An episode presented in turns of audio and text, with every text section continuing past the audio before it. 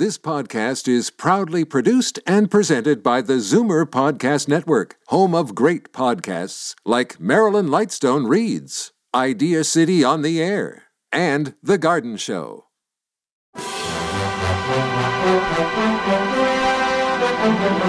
It's Zoomer Radio's Theater of the Mind with Frank Proctor. Open your mind as we fill your head with amazing thrills, chills,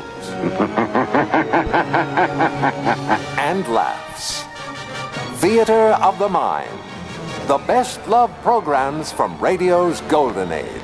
Only on Zoomer Radio. Now, here is your master storyteller, Frank Proctor. Well, thank you. Fibber McGee and Molly were a real life husband and wife team. Real names Jim and Mary Jordan. Five days after they were married, Jim received his draft notice and was sent to France. He became part of a military touring group that entertained the troops after World War I. After coming back, he and Mary decided to try their luck with vaudeville. Two of the shows they did for a radio in Chicago bore traces of what was to become and rank as one of the earliest forms of situation comedy. But that was in 1927. Let's fast forward to 1942 and the episode Fibber's Old Straw Hat.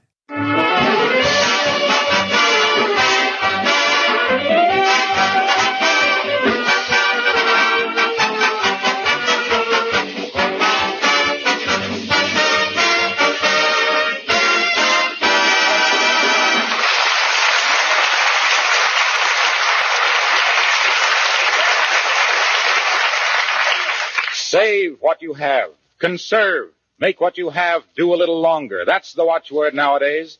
And the master of 79 Wistful Vista is not one to violate a national policy.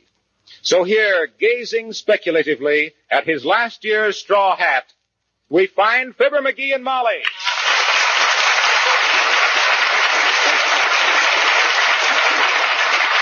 McGee, what on earth are you going to do with that straw hat? What do you suppose I'm going to do with it? I'm going to wear it. Well, now, isn't that carrying conservation to extremes? Why, it looks terrible. Well, I'll either wear this this summer or I'll wear that checkered golf cap. Oh, no, no. No, not that, dearie, not that. Okay. So I'll wear this. What do they charge to clean a straw hat? Oh, 50 or 75 cents ordinarily. Mm-hmm. But in this case, I think they'd make a special rate of $4. Why, I can get a new one for two ninety five. Well, that's what I was hinting at. In my delicate way. Well, I'm not going to do it. The government wants us to conserve, and by the million merry men of the mighty MacArthur, I'm going to conserve. Well, when you get through with that miracle, you might take a minute off and invent a shower curtain that won't slap you in the face when your back is turned. and vice versa. You threw that in. Now don't worry. I can make this hat look like new. We got any art gum? Now listen, cleaning that thing with art gum would be like bombing Tokyo with confetti. Well, doggone it, what do you use to clean a straw hat? Well, if everybody knew that, what would the people do uh, who clean them for a living? Okay, okay, I'll find a way. I'll bet the drugstore has got a preparation that'll clean straw hats. Give me the phone. Here. Thanks. Hello, operator. Give me Kramer's drugstore on the corner of Mert. Is that you? Oh, How's every little thing, Mert? Tis, eh? What say, Mert? Your uncle. Smashed his face and broke one of his hands. Oh, what's the matter, McGee? Did he drop his watch? Oh, sure. Hello, Mert. Nah, she guessed it right off.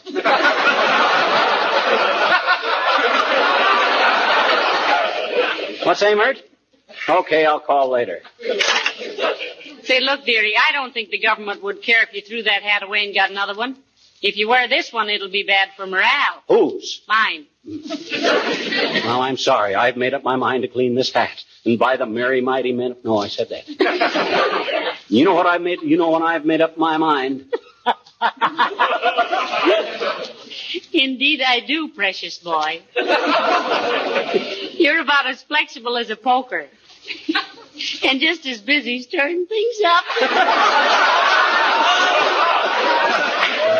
I got character. All us McGee's have got that old persistence me. We follow through. When we start something, we finish. You don't say. Sir. How about that chip in the bottle you started to carve in the spring of 1928? I got my finger stuck in the neck of the bottle and had to bust it. I couldn't go through life waving a three-masted schooner at people, could I? Oh, I don't know. It might give you a little individuality. People would say, you know Fibber McGee. He's the man with the sloop on his pinky. Well, gee whiz, a fella can't always just... Hey, we got any peroxide? I think so. What for? I bet I can clean my straw hat with that. It's a bleach, ain't it? Well, yes, I think it is. But I never heard of anybody cleaning a hat with it. Well, I'm going to try it anyway. What can I lose? Well, you can lose a hat. And I can lose a bottle of peroxide. But go ahead now. Where would the steamboat be today if Eli Whitney hadn't invented the cotton gin, is what I always say. I'll go get you the peroxide, dearie. Where would the steamboat be today if Eli Whitney? Whitney didn't invent the steamboat. What'd the cotton gin have to do with the steamboat if... Well, of course, they carried cotton in steamboats, but if Fulton hadn't... But Fulton didn't invent the cotton gin. That was Whitney. So if the steamboat had... Doggone it, I wish Molly would get her facts straight. I can't sit around here all day.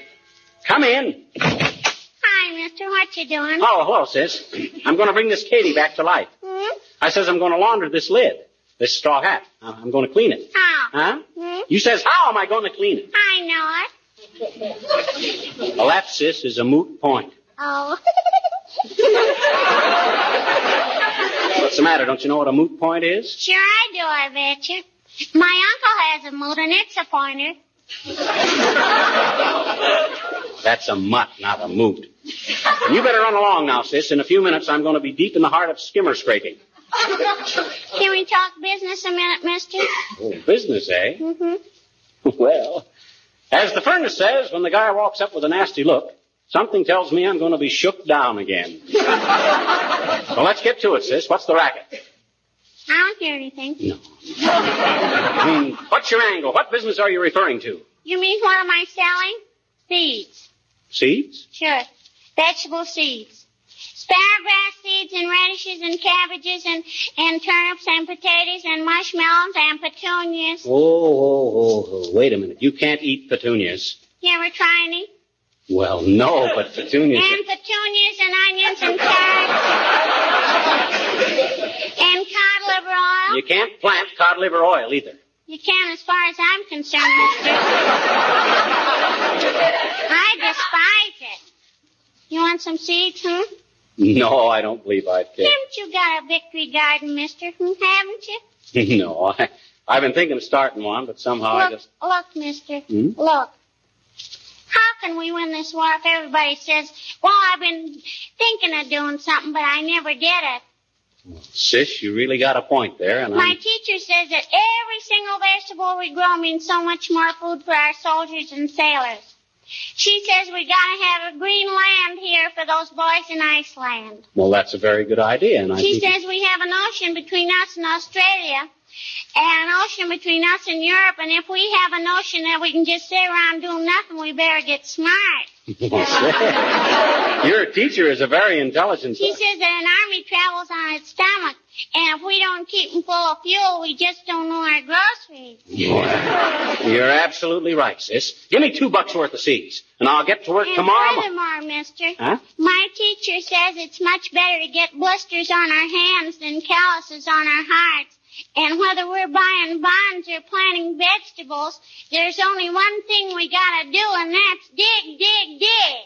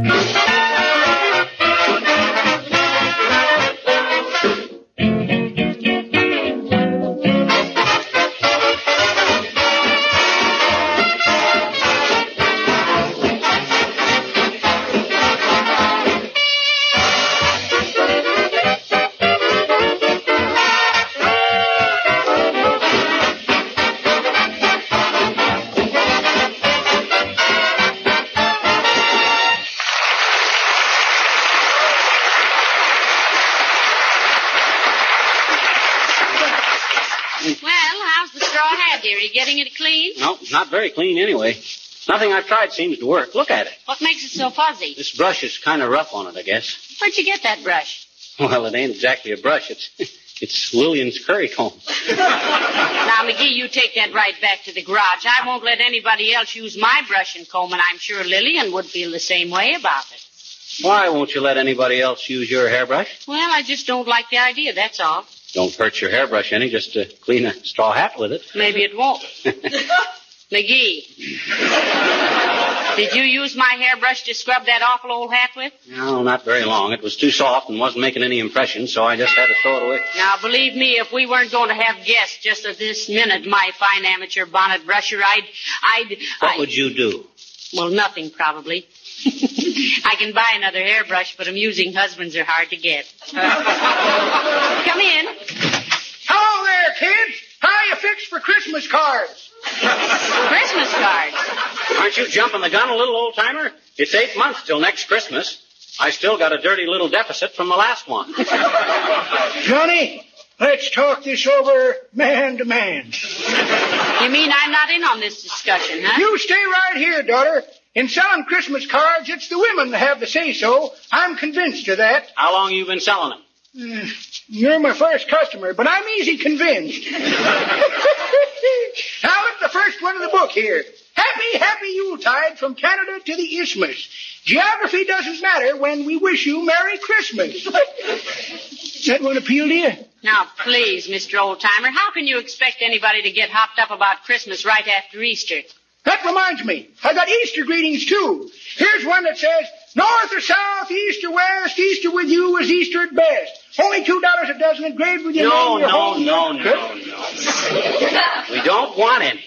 Come back in six or seven months and we might talk business, old timer. Uh, six or seven months, eh? Yeah. Let's see, that'll be November. Better buy your Thanksgiving cards now and save me a trip. Here's one But that we says, don't want to. It to. says white meat, dark meat, all around the town. Eh? Close the sample book and lay off, will you, old timer? We're not in the market.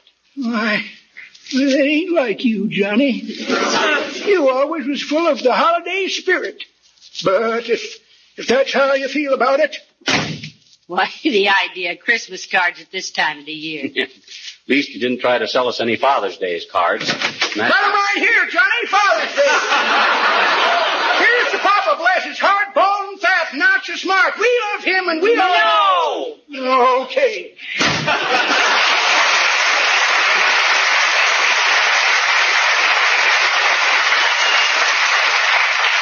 Hey, Molly, I wonder if I couldn't clean this hat with just plain soap and water. Shall I soak it? I would right out the window. Oh, you're not any help. Now let me see. What might do the job? Toothpaste, lighter fluid, ammonia, Grease. grease. What kind? Elbow. Take more than that. I'm all out of peroxide, and it's going to take some chemical that'll bleach it yellow again. Don't tell me that hat was yellow, McGee. Well, it was yellow. Do you mean to tell me that any hat that would wear a band with purple polka dots out in public is yellow? Look, Molly, will you please take this thing serious? Here I'm trying to save myself some dough. and at the folks. Oh, hello, Mr. Wilcox. Hi, Harlow. Come on in and what you sniffing at? What's that odd smell? It's peroxide, Mr. Wilcox. Oh. McGee's been trying to bleach a straw hat. It's gone brunette on him. well, why don't you do what I did last year, Fibber? What was that? Well, I took my Panama out of the closet and wore it down to the office. I didn't notice how soiled it was until people began to comment. Oh, it must have been embarrassing. Oh, it was. There I was dashing in and out of the office all day, dictating letters about how Johnson's Glo-Coat was such a marvelous labor and time saver because it eliminates rubbing and buffing and dries in 20 minutes or less to a beautiful, lustrous finish. Yes, but how about the hat? What hat? Oh, oh, oh, my Panama. Yeah, yeah. Well, I still hadn't noticed how bad it looked. And me so sensitive to dust and dirt, too, on account of selling Johnson's self-polishing Glo-Coat so long. And Glo-Coat being marvelous for soiled and dull linoleum. So when I finally got through with my work, which was mostly writing an advertisement about how Glo-Coat preserves and protects your linoleum, and it's particularly important right now to conserve what you have. Yes, uh, but the hat, the hat. Uh, what do you mean? What did you do with your Panama hat? I sent it out and got it cleaned. There's still a funny smell in here. That Mr. Wilcox, is McGee burning. You want me to take your hat down to the cleaners on my way, Fibber? No, thank you. Okay, see you later.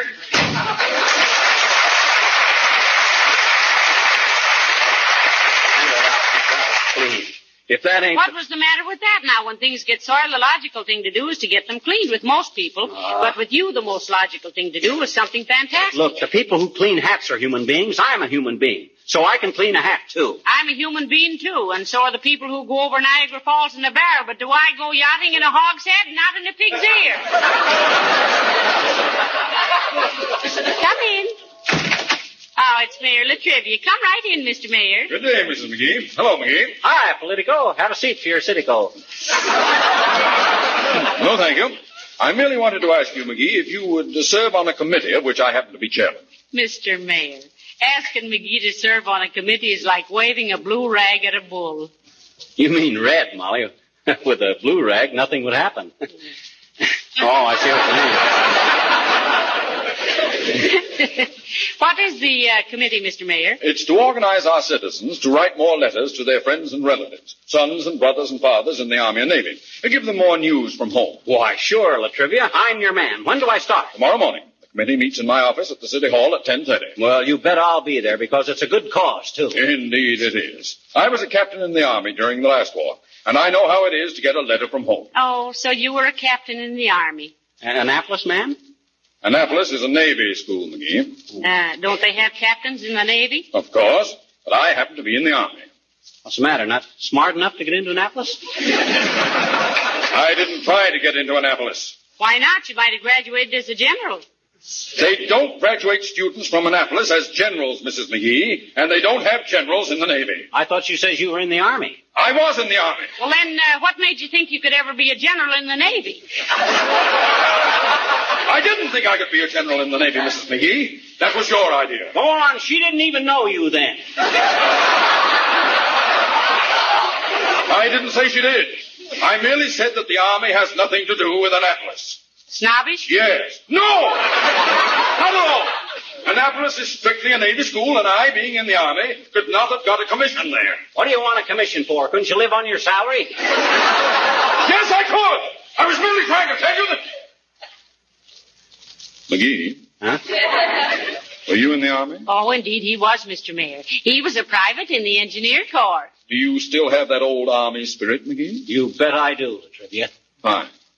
I was a captain, and I do too. Hmm? Attention! Left piece! Fire! Hey! Heavenly days, Mr. Mayor. You marched him right through the bay window. Yes, isn't that too bad? Well, good day, Mrs. McGee.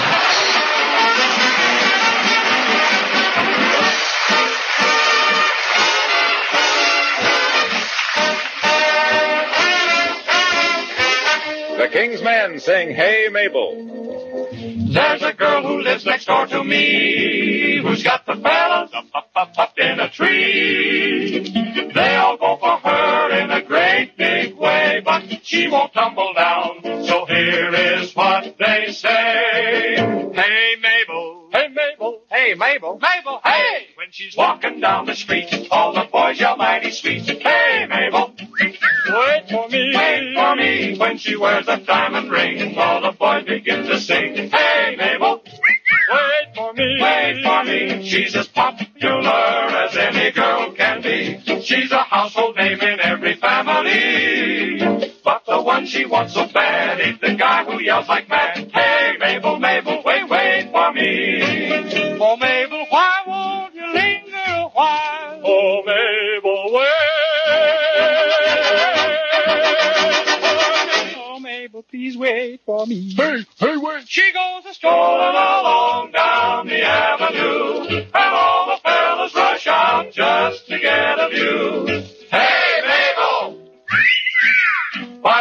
wait for me? Me too, me too. There ain't a fella in the neighborhood who wouldn't walk a mile to get a nod of her head or to see her smile.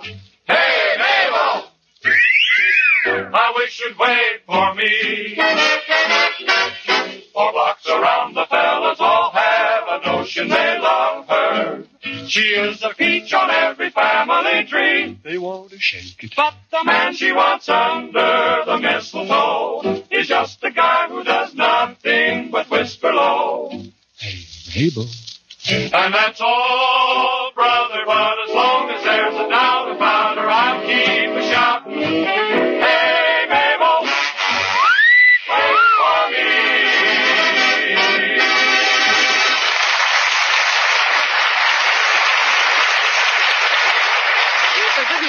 have you got all over your hand? Huh? Oh, this? It's uh, Easter egg dye, Molly. What on earth are you doing with that now? Well, my straw hat was getting worse and worse looking and kind of streaked with pink and blue, so I tried dyeing it. Look. Oh, lovely. Uh-huh. a robin's egg blue straw hat. How ducky. You think it looks too sissy to wear? Well, I think it'd be all right if you carried a cane. A cane. Me carry a cane? Well, if you wore that hat, you'd have to carry a cane. or brass knuckles. Well, shucks. The men's fashion magazines all say. Oh, heavenly days. Hide that pastel atrocity, McGee. What for? I don't want anybody to think I'm the kind of a woman who has the kind of a husband who'd wear that kind of a hat. Oh, who cares? Come in. ah, hello, Mr. Wimple. Hello, Miss McGee. Hello, Mr. McGee. Is that a new hat? It's not no, Mr. Wimple. It's just dyed. Oh, I'm so sorry. I didn't know. That's a new hat you got on too, ain't it, Wimp? Yes, it is, Mr. McGee. Does it seem a bit wobbly over my ears? Well, now that you speak of it, Mr. Wimple, it does seem a little tippy on the temples. Yes, Sweetie Face bought it that way. she didn't take me along when she got it, and the clerk told her she could get a big one for the same price as a small one. And she didn't want him to know she'd married a little shrimp like me. Ah, she was just kidding, Wimp. she was just pulling your leg. I know. And I wish she'd stop it. It keeps coming out of joint. Tell me, does Sweetie Face pick all your clothes? No, just my pockets. I I caught her at it last week, and it made me simply furious. Uh-oh. I hope you didn't do anything drastic, like sticking your tongue out at her. Oh, no, I just said, Sweetie Face, I said, if you don't stop treating me like this, I'm going to run away. Oh, good for you, Mr. Wimple. Was she impressed? Indeed she was, Mrs. McGee. Ever since then, she's been wrapping my lunch up in road maps.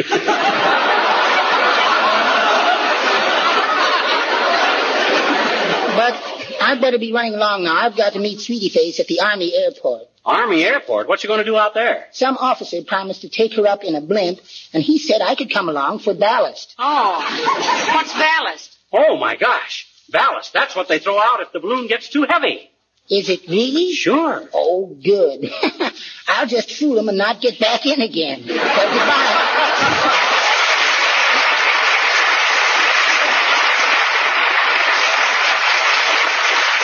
Now, how that little man can take that treatment day after day is beyond me, McGee. Well, they say you can get used to anything in time.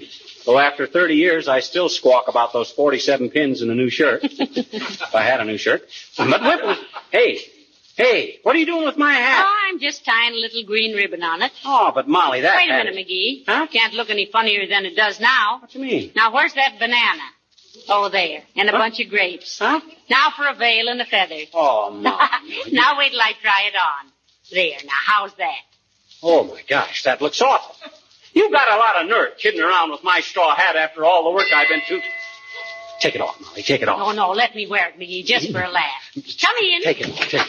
Oh, Mrs. Uppington. Hello, Abigail. How do you do, Mrs. McGee? And Mr. McGee. Well, if it isn't 150 pounds of sugar.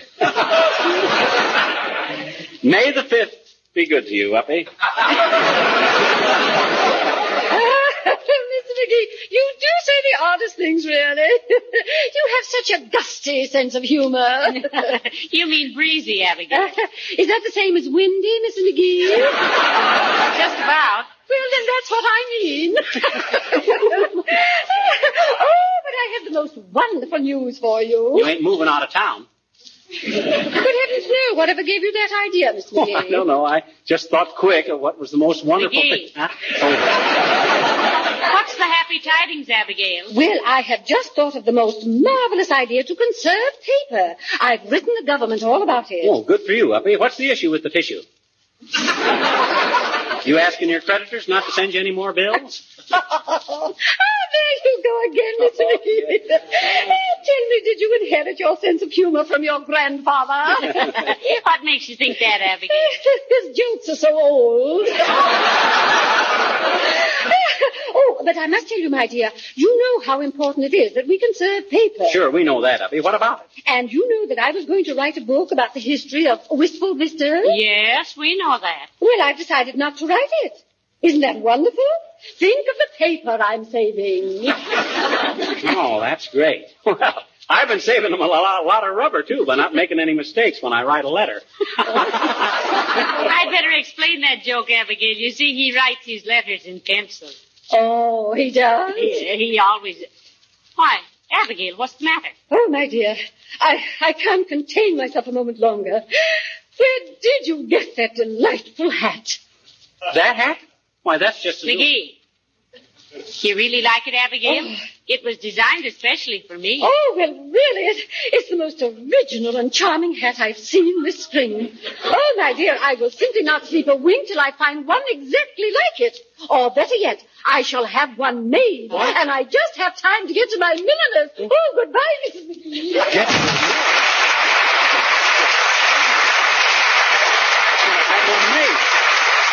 Like that. You hear that, Molly? I certainly did, McGee. Imagine her wanting one exactly like it. Well, I've been made a chump out of long enough. Come on, give me that hat. No. Huh? No. If Abigail Uppington thinks this hat is cute, I'm going to wear it. You're going over? Okay. I'll see you later. Wait a minute, dearie. Where are you going? I'm going out and buy a felt hat. That was the last straw.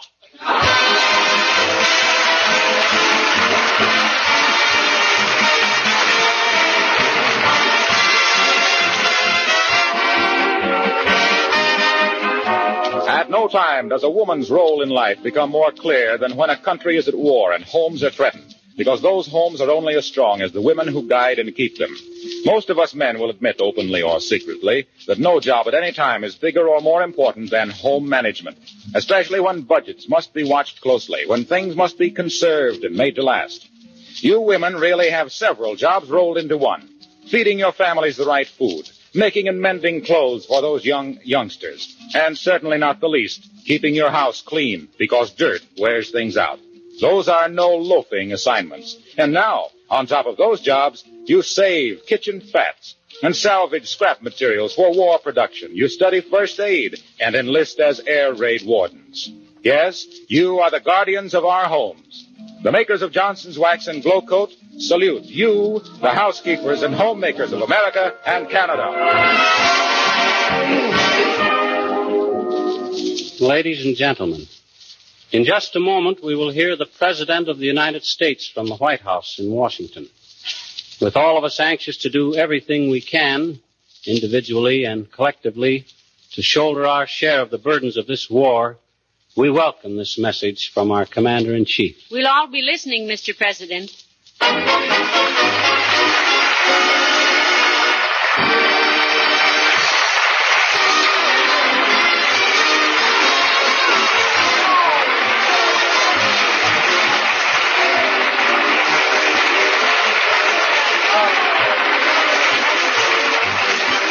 This program came to you from Hollywood. This is the National Broadcasting Company. Stay tuned for Dragnet next on Theater of the Mind. You're listening to Theater of the Mind on Zoomer Radio, AM 740 and 96.7 FM in downtown Toronto. And now, Sergeant Joe Friday and Dragnet and the 1953 episode, The Big Compulsion.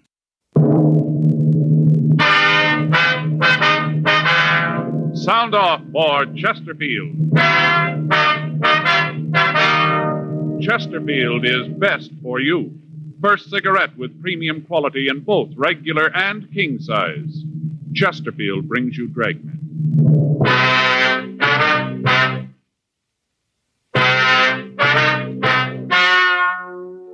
Ladies and gentlemen, the story you're about to hear is true.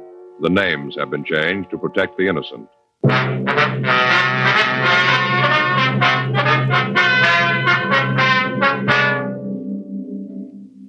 You're a detective sergeant.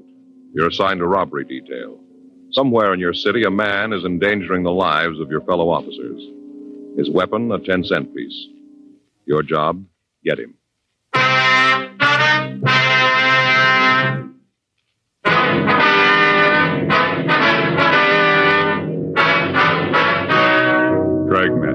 The documented drama of an actual crime. For the next 30 minutes, in cooperation with the Los Angeles Police Department, you will travel step by step on the side of the law through an actual case transcribed from official police files. From beginning to end, from crime to punishment, Dragnet is the story of your police force in action.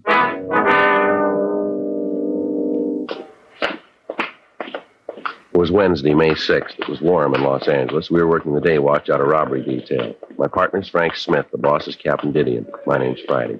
We were on our way back from the drunk tank, and it was 8.34 a.m. when we got to the first floor, the interview room. Okay, you want to sit down, Harris? Yeah. I What a head. Either one of you got an aspirin? No, sorry. How about a cigarette? Yeah, here you go.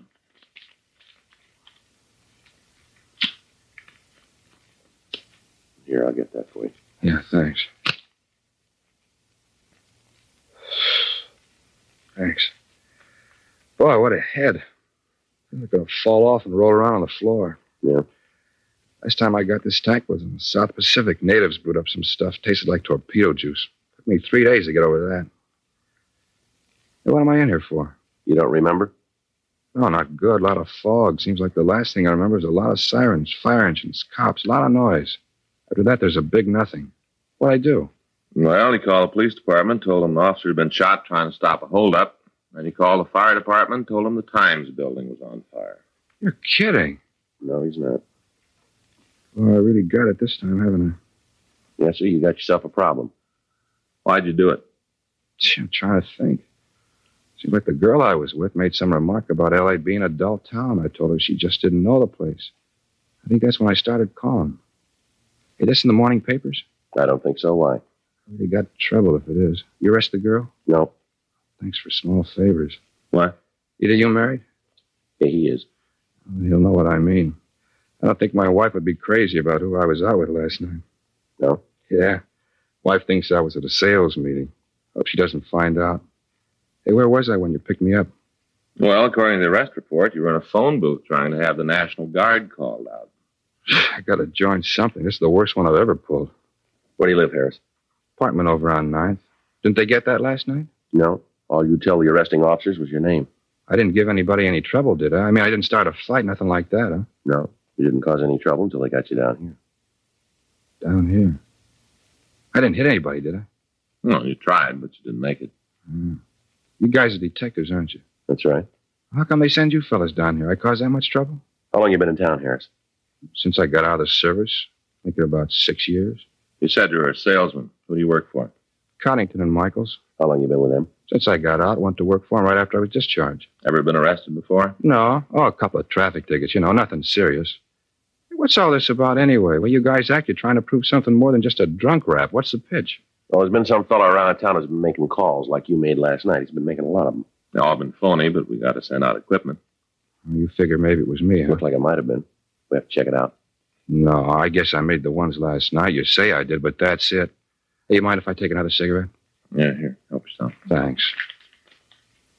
Here's a match. Thanks. Thanks. No, I'm sorry. You guys got the wrong fellow. No. You can check me. You'll find out you got the wrong man. Uh huh. How come this is so important? You must get a lot of phony calls. How come this is so big? A lot of reasons make it that way. Yeah? Don't see it myself. Lots of times I see fire engines go out in false alarms. Doesn't look like it does any harm. Do you remember how many units were with you last night? No. Must have been a lot of them. Well, 15 police cars answered the officer's need help call before they could get a code 4 out on it. There were five units of fire department equipment there. I suppose that equipment had been needed someplace else on a real call. Yeah. See what you mean. It's not just the equipment being out of service. Every time a unit rolls on a call, there's the chance that somebody's going to get hurt. That's what you built last night. Look, I said I was sorry. If there's anything more I can tell you. Any chance of me getting an aspirin around here? There's a doctor here. All he had to do was ask for it. We'll check on our way out. All right, come on, Harris. You can go back now. Yeah. Hey, just a minute. What's the name of the friend you were out with last night? You're gonna have to drag her into this? We gotta check your story. I hate to have you do that. The story will stand. It isn't that. What is it then? I told you I was married. Yeah. This gets in the papers. I'm going to have a bigger headache. Is that right? Yeah, my wife won't understand about last night. Yeah, that's too bad, Harris. She just won't understand, that's all. How's that? Well, she's president of the neighborhood temperance club.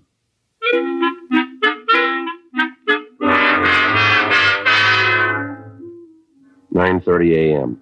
James Harris was returned to his cell to be held to answer charges of violation of Section 4127A Municipal Code. Frank and I called a woman he'd said he was with the night before.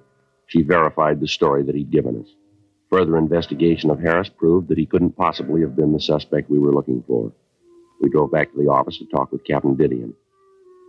For the past three weeks, both the police and fire departments had been getting a number of false calls, apparently from the same person. The officers on the complaint board told us that they had gotten so that they almost recognized the voice of the caller. They told us that it sounded like a male voice, and the caller could be middle aged. The person had no noticeable accent or speech peculiarities. They'd tried to hold the suspect on the phone when they were certain that it was the same caller, but they'd been unable to do so. Most of the calls the suspect put through were of the emergency type.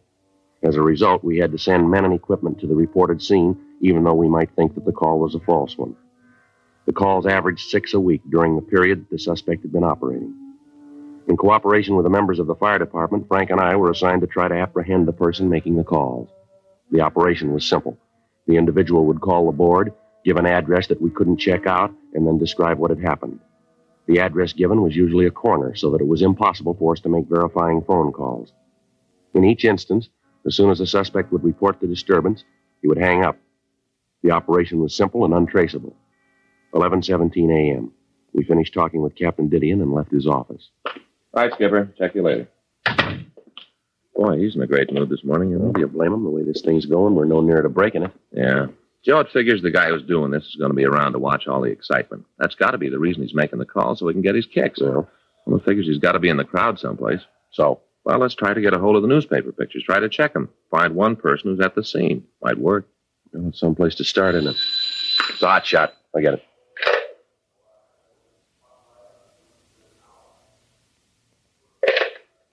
Gonna have to wait. Bank robbery in progress.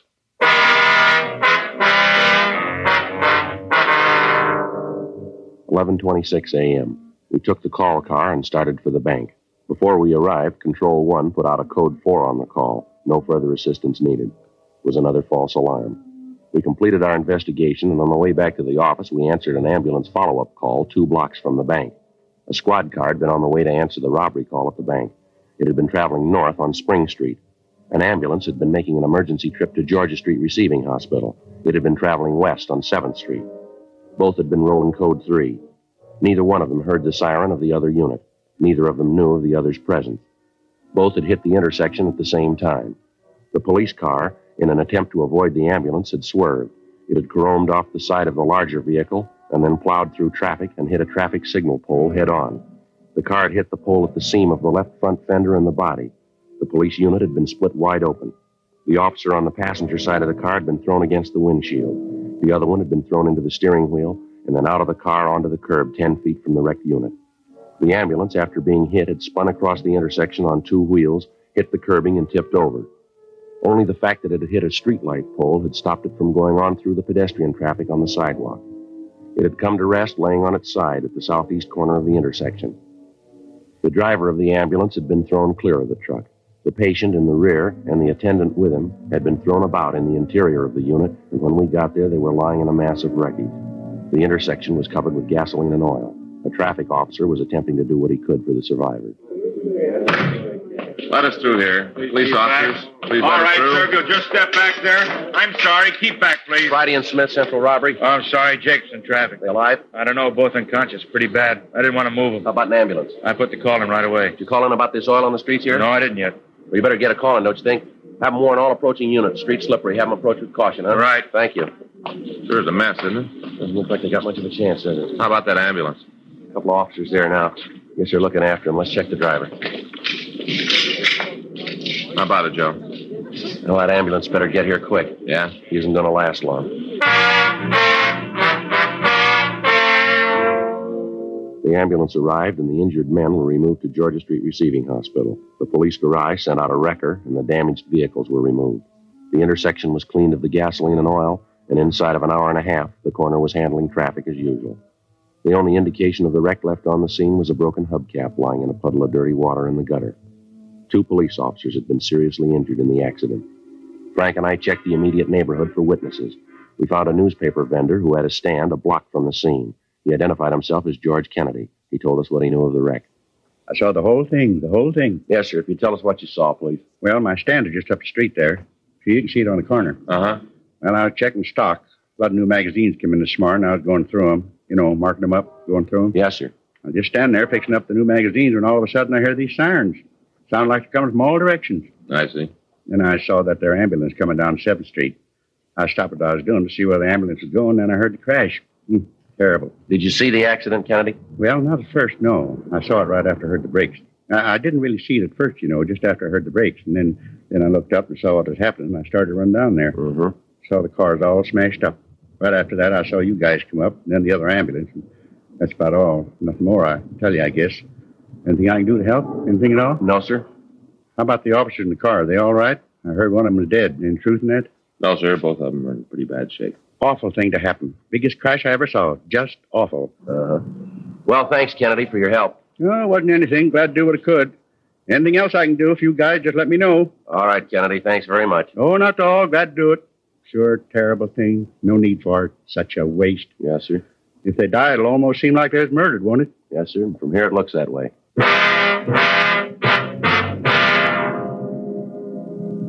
Frank and I drove back to the office. We checked with the doctor at the P&F ward at Georgia Street Receiving Hospital. The doctor told us that the injured officers were still in critical condition and as yet had not regained consciousness. We checked with the complaint board, and the officer who'd answered the call about the supposed bank robbery told us that he thought that the caller was the same suspect we were looking for. With Captain Didion and Captain Hagenbaugh in communications, we worked out a plan to attempt to apprehend the caller. The next time he put in a call, the officer answering the complaint would attempt to keep him on the line with questions regarding the complaint until we could get to the vicinity and start a search for him. We would be notified by a hotshot call immediately.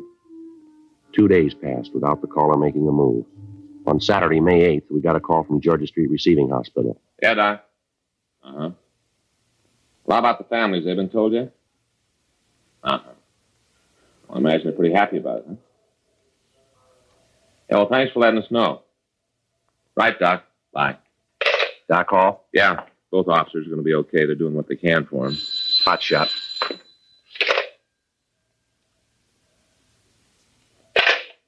Well, maybe we can do something for him. Suspect's on the phone now.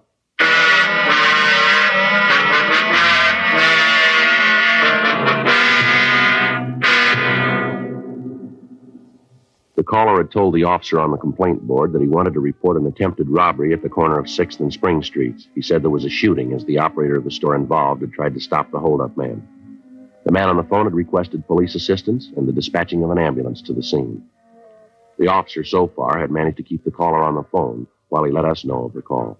Another officer had called the store and verified that there was no holdup as reported. Frank and I left the office and proceeded to the area code 2. We felt that if the suspect heard the siren of a unit, it might alarm him and we'd lose him. We arrived at the corner four minutes after we'd gotten the hot shot. Frank took one side of the street and I took the other. We worked our way down 6th Street, spotting all of the stores with public telephones. It took us a little over three minutes to cover the street for one block east. We met back at the corner and started down Spring Street. As time went on, our chances of the suspect staying on the phone dwindled. Twelve minutes had passed since the suspect had placed the call. I was covering the east side of Spring Street, and I was almost to the corner of 7th when I walked into a store to check the phone booth just inside the door. The voice was familiar. It was George Kennedy, the proprietor of the corner newsstand. Uh, sure, I can see you. No, my name don't matter. All that counts is you get an ambulance here right away. You don't, this poor man's going to bleed to death. Certainly, he's right here, right in the same room. All right, come on out of there. Hey, what's this all about?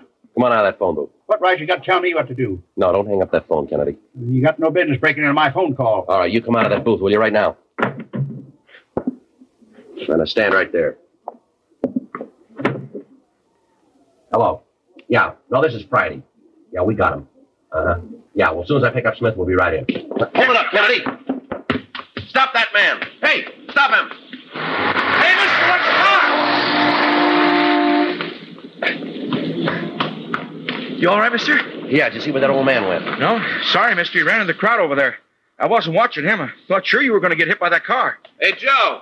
What are you doing out in the middle of the street? Well, I had him. It's George Kennedy, the guy with the newsstand. You mean the guy we talked to the other day? That's right. Well, at least we know who we're after. That's a help. Yeah, maybe. We got to get him fast now. Yeah? He knows we're after him. We went back to our unit and got out a broadcast on George Kennedy. After that, we checked the immediate neighborhood, but we were unable to find the suspect. We checked at his newsstand, but the people in the surrounding stores were unable to give us the exact address where he lived. We arranged for a stakeout on the newsstand, then we went back to the city hall and called the city clerk. We asked him to check the records for the license issued to Kennedy. The clerk's office told us they would check their files immediately and call us back. We ran the name George Kennedy through R&I, but he had no previous criminal record. We checked with Captain Didion while we waited for the call back from the city clerk's office. I get it. Robbery Friday. Yeah? Who? Oh, wait a minute. Wait a minute. Hello. That's all we need. What is it? That was Kennedy. Says he knows we want him, and he said we better forget all about it, that we'll never get him. Yeah? Says we might as well give up.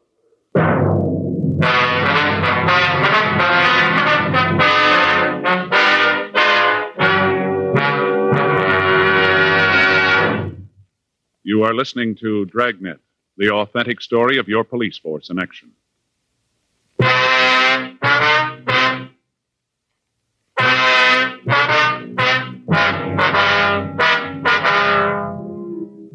A local broadcast was gotten out on Kennedy. The city clerk called back and gave us the home address listed on his application for a vendor's license. We checked out the address, a rooming house on 9th Street, and the landlady told us that Kennedy was not at home, that she hadn't seen him all day.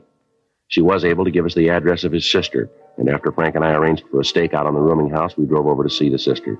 She lived in a small frame house in the Hollywood area. I suppose I knew that it had to happen. I guess there wasn't any way to avoid it. Ma'am? About George. He's sick. I guess you know that. Yes, ma'am. Have you ever spent any time in an institution of any sort, would you know? No. There were times when I thought about it. We used to talk, try to figure out what was the best thing. Somehow we just couldn't bring ourselves to do it, to commit him. You say we, ma'am. Who do you mean? Oh, me and Harold. Harold's my brother. He's the baby of the family. And what the doctor said, I guess, in a way, Harold's the cause of the whole thing. Way back, I mean. Ma'am? Well, I can't deny it. We talked to doctors about George, you know, psychologists. Yes, ma'am. He said that George had a compulsion complex. Came from when he was a little boy.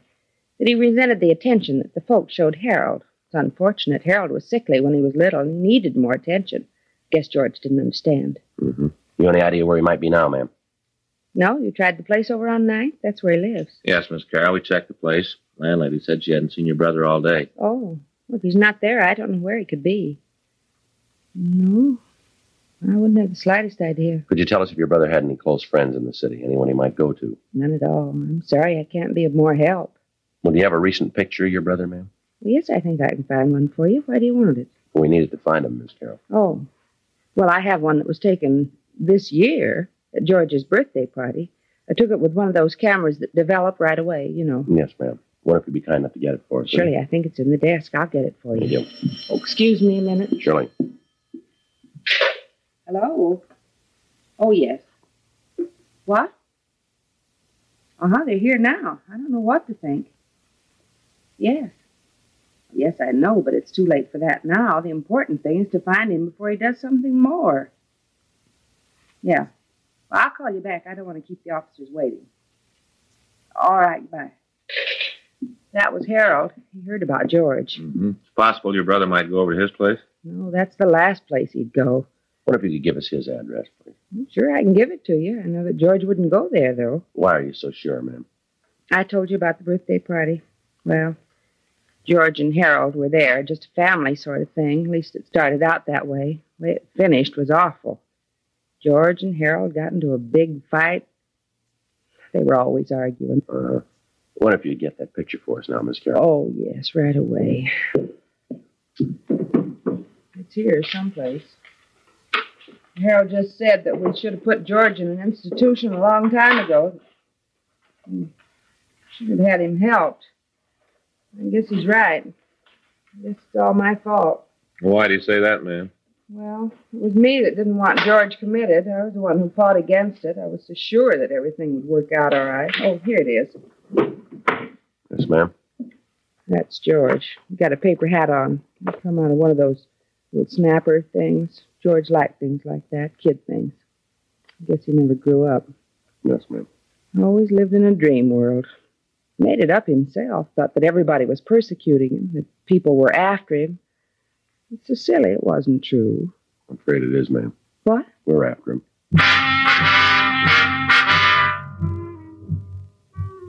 We got the address of George Kennedy's brother, and Frank and I drove over to talk to him. He told us that he didn't have the slightest idea where his brother might be. We called the office and arranged for a stakeout on the homes of the sister and the brother in the event that Kennedy might try to contact them. 6:30 p.m. We met with Captain Didion and a psychiatrist from Georgia Street Receiving Hospital. Psychiatrist said that after hearing our report on Kennedy's actions, that he might have a strong compulsion complex, and as a result of events that morning, he could have a violent resentment of any type of authority. Two days passed. We got more leads and we ran them down. They went no place. Tuesday, May 11th, 12:51 a.m. I get it. Robbery Friday. Yes, ma'am. Oh, well, when was that? Yeah. All right, Miss Carroll. We'll take care of it. Yes, ma'am. By the way, Thank you. Kennedy's sister says he just called her. Yeah? Said he was over by Westlake Park that he was going to commit suicide.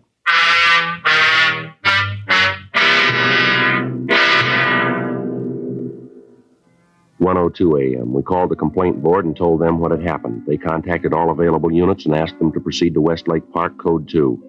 Frank and I drove to the area. By the time we got there, several units had responded to the call. As yet, none of them had seen Kennedy. From the bridge on Wilshire, two men had been watching the lake, and up to the time we got there, they'd seen no activity on the surface of the water. 1.30 a.m. Frank and I started to go through the park. A heavy fog had risen from the lake, and visibility was dropping fast. You see anything? No. Now let's head down toward the lake, huh? Yeah. This way. Gee, it's getting cold. I should have worn a heavier coat. Hold it a minute. See him? Yeah. Just sitting there. Doesn't see us. All right. You take him from that side. I'll go this way. Watch it. Right.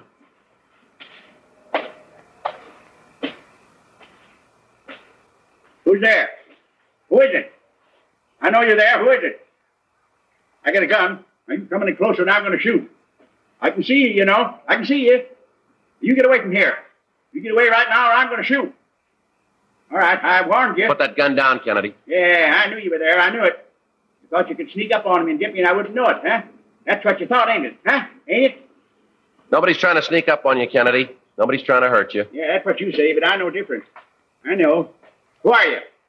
Come on, I know anyway, so you might as well tell me. Who are you? You know who I am, George. Joe Friday. I'm your friend. Now, you know that, don't you?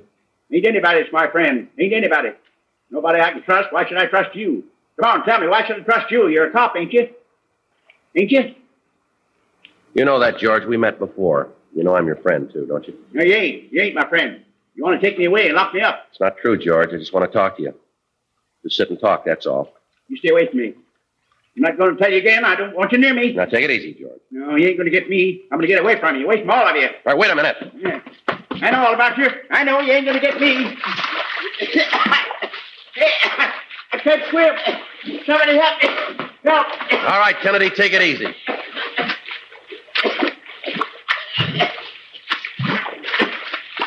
All right, come on now. You're all right. You're all right. Come on.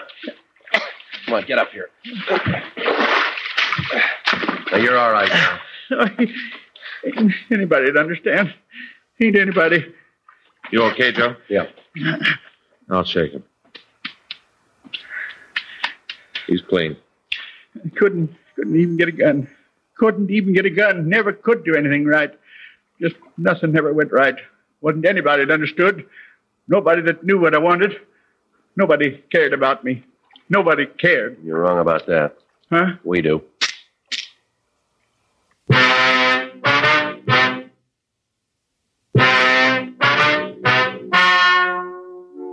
The story you've just heard was true. The names were changed to protect the innocent.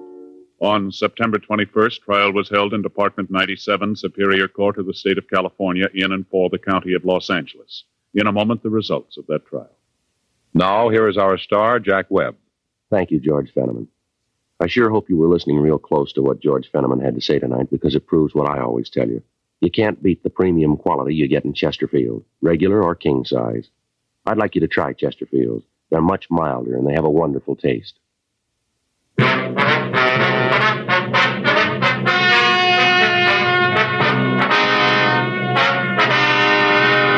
The case of George Hoyt Kennedy was referred to the city attorney.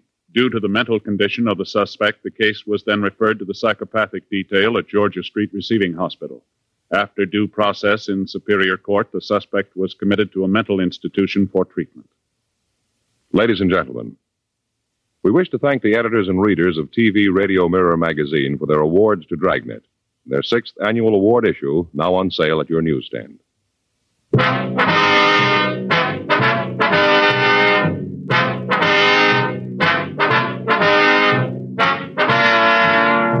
You have just heard Dragnet, a series of authentic cases from official files. Technical advice comes from the Office of Chief of Police W.H. Parker, Los Angeles Police Department. Technical advisors Captain Jack Donahoe, Sergeant Marty Wynn, Sergeant Vance Brasher. Heard tonight were Ben Alexander, Herb Ellis, Ralph Moody.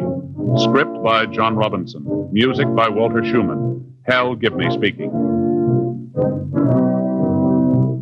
For a million laughs, tune in Chesterfield's Martin and Lewis show Tuesday on this same NBC station. And sound off for Chesterfield's. Either regular or king size, you'll find premium quality Chesterfield much milder. Chesterfield is best for you. Chesterfield has brought you Dragnet transcribed from Los Angeles.